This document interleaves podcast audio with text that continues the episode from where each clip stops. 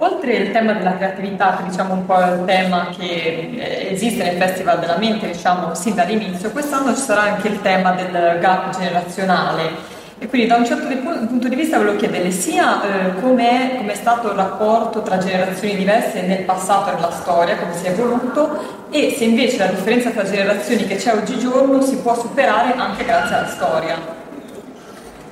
Il tema delle generazioni è un tema complesso, noi quest'anno qui a Sarzana ne parliamo perché naturalmente con il nuovo direttore, il professor Pietro Polli Charmé, questi sono temi insomma, che appassionano anche molto lui personalmente. Il tema delle generazioni in storia è un tema ancora poco studiato. È da poco tempo che ci si è resi conto che è un problema importante. Eh, forse ce ne siamo resi conto soltanto dopo il 68, perché diciamo io appartengo a una generazione che ha visto per un breve periodo i giovani protagonisti allora, in quegli anni lì, negli anni 60, di colpo il mondo è sembrato rendersi conto che i giovani sono diversi dai loro genitori. E per carità che i giovani sono diversi, si è sempre detto, c'è un antico proverbio arabo che citava Mark Bloch, il famoso medievista, che dice gli uomini assomigliano più al loro tempo che ai loro padri. Però l'idea che in una società le generazioni sono diverse fra loro e anche in urto fra loro, ecco, quello è venuto fuori negli anni 60 in modo enorme molto più di adesso fra l'altro, si è già riassorbita in gran parte quella cosa lì. Quindi gli storici prima non si erano mai occupati. C'è anche un altro problema che per sapere come sono fatte le generazioni bisogna sapere le età delle persone. Ora noi fino a una certa epoca non sappiamo esattamente quando sono nati, in che anno preciso è nato quel personaggio, quell'altro, quindi ricostruire le generazioni è difficile, è un tema ancora molto da approfondire. Poi, per carità, se studiare questi problemi possa servire oggi, beh, studiare, studiare serve sempre in qualche modo. Non lo si sa bene, non è facile dire perché studiare quella cosa lì ti aiuterà in futuro. Per quanto riguarda la storia, l'unica cosa sicura è che a non studiarla poi va peggio di solito. Eh, studiare e capire la storia è comunque necessario per capire il mondo che ci circonda. I giovani oggi più di ieri sembrano allontanarsi sempre di più da quello che una volta era lo studio, l'approfondimento. La grande abbondanza e disponibilità di informazioni non rischia di far scemare la necessità di approfondimento stesso. Tanto ciò che serve lo posso sempre trovare su Google. Ma io non direi, è una domanda anche questa complessa a cui vengono in mente varie risposte mm, così da, da mescolare un po' fra loro. Io sono sempre un po' diffidente quando si dice i giovani oggi, io sono sicuro che anche al tempo di Socrate e Platone la gente diceva eh, i giovani oggi non più vogliono studiare come una volta, dove andremo a finire e così via. Questo sono proprio sicurissimo. Eh, inoltre non è che noi sappiamo così tanto della nostra società di oggi, esattamente chi siamo, cosa pensiamo, cosa pensano i vecchi, cosa pensano i giovani. Poi i giovani non esistono mica, cioè non sono mica tutti uguali, ovviamente. Quindi quei discorsi lì vanno presi il problema vero che la domanda pone è un problema sacrosanto, come gestiamo questa enorme massa di informazioni? La gestiamo male naturalmente, nel senso che tanta gente se cerca un'informazione, appena ha trovato un sito dove c'è quell'informazione se la prende senza porsi il problema, ma non era tanto diverso prima. Eh? Prima cosa succedeva? Uno per essere informato comprava un giornale, aveva deciso una volta nella vita con quale giornale andava d'accordo e tutte le frottole che gli raccontava quel giornale ci credeva. Quindi tutto sommato i rischi che ci sono nell'enorme massa di informazioni che la rete mette a disposizione ci sono sempre stati, sono i rischi legati al fatto che la gente tende a essere acritica, faziosa, a avere le sue idee a priori, a non pensare che una cosa siccome è scritta non è detto che sia vera, ecco. In compenso i vantaggi sono immensi. La quantità di informazioni che una persona che sappia muoversi, che abbia un minimo di spirito critico riesce a ricavare oggi eh, dalla rete è una cosa che non c'è mai stata, non c'è mai stata prima. Per chi fa il mio lavoro è pazzesco la quantità di documenti, di cose che trovi lì senza dover più andare a cercare in biblioteca, in archivio, senza sapere se li trovi, ma poi anche per l'attualità, la possibilità di accedere alle informazioni in tutte le lingue del mondo. Poi bisogna saperle le lingue, chiaramente, gli italiani non le sanno, quindi leggono solo i siti italiani. Però in generale le possibilità sono immense e i rischi sono quelli che ci sono sempre stati, anche le biblioteche sono piene di rischi comunque della storia come progresso, eh, come ripetizione, mi incuriosisce questa cosa qua. Ma dunque io credo che quello che io condivido, credo con tutti gli storici di oggi, è che non crediamo più che ci siano regole precise della storia. Quindi certamente la storia non è necessariamente un progresso, anche se a dire il vero dal punto di vista strettamente tecnologico, scientifico, eh, insomma dopo la caduta dell'impero romano si è andato un po' indietro, ma poi è ricominciato un progresso indiscutibile. Problema è che il progresso tecnologico e scientifico non significa che la gente diventa migliore o più intelligente, neanche per idea. Ecco.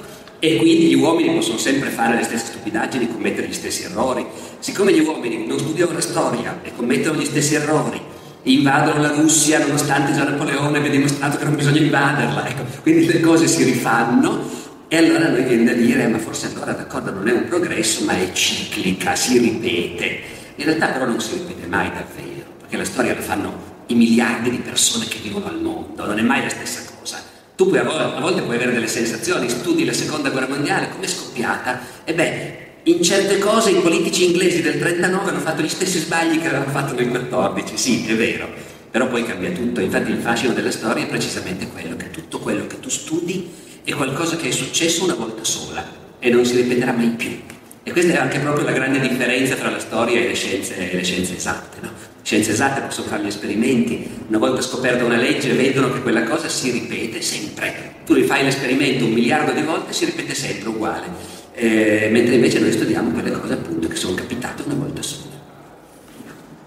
Tornando a parlare del Festival della Mente, lei appunto è uno dei veterani che ha sempre partecipato poi con più eventi, quindi magari ha avuto anche maggiori occasioni di, di vedere il pubblico, il rapporto col pubblico. Ha visto in tutti questi anni un'evoluzione sia nel pubblico che nel festival? Come ha vissuto diciamo, anche questi anni?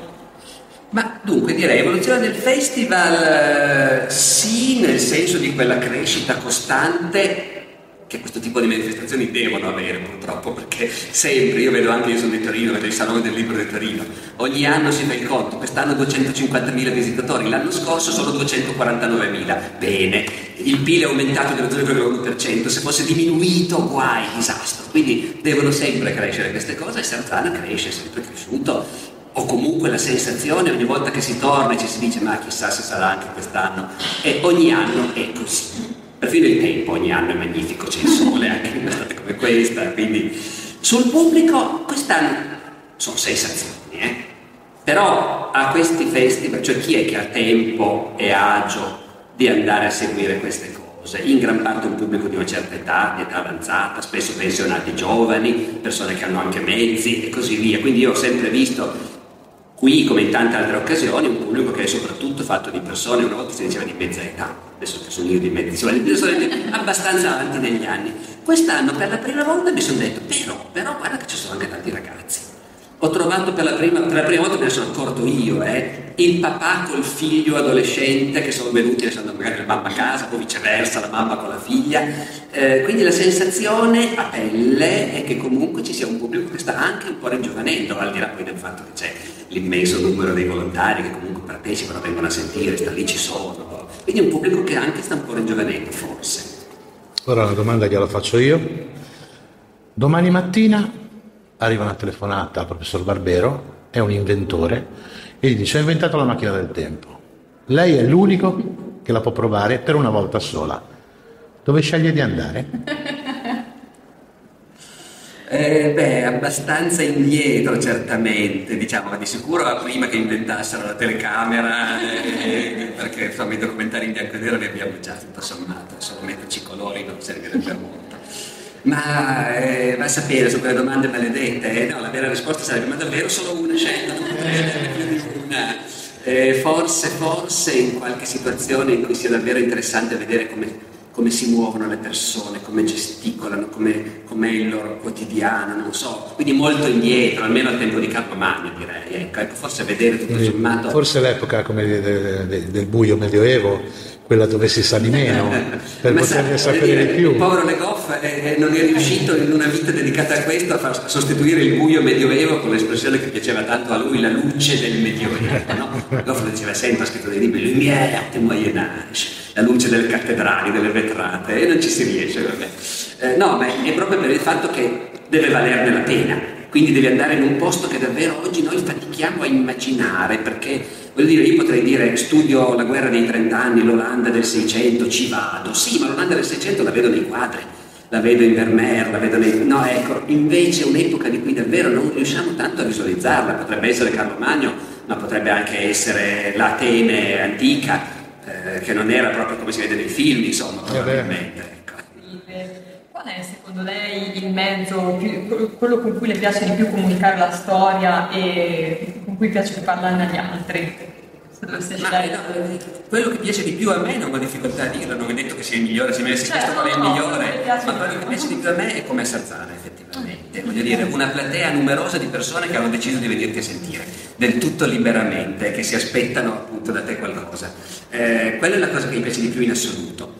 È più bello che non fare lezione all'università, anche se è bello anche fare lezione, però intanto qui hai mille persone anziché averne 50, come ne ho io che sono in una piccola università. E poi all'università c'è sempre comunque anche un elemento di costrizione, non tutti hanno la stessa voglia di vederti sentire, qualcuno lo fa per obbligo, poi c'è l'esame. Quindi in queste situazioni qua c'è anche un po' un aspetto di bagno di folla, che insomma è anche divertente tutto sommato. Fa piacere, mm, persone che piace... vogliono venire a vedere. Eh, no, è bello, è bello, è bello, mentre non mi piace per niente fare la tv la faccio perché mi rendo conto che bisogna, è, è utile, è importante, però di per sé il giorno in cui devo girare una cosa in tv non è una festa, è più un motivo di tensione e di noia a volte. Sono bellissimi programmi e sono molto felice che me li facciano fare, però di per sé il mezzo televisivo non è il mio mestiere, ecco, eh, quindi non è la cosa che preferisco. A me piace vedere le facce, anche in lontananza, le facce delle persone che mi stanno seguendo, almeno quelli seduti in prima fila, insomma, ecco.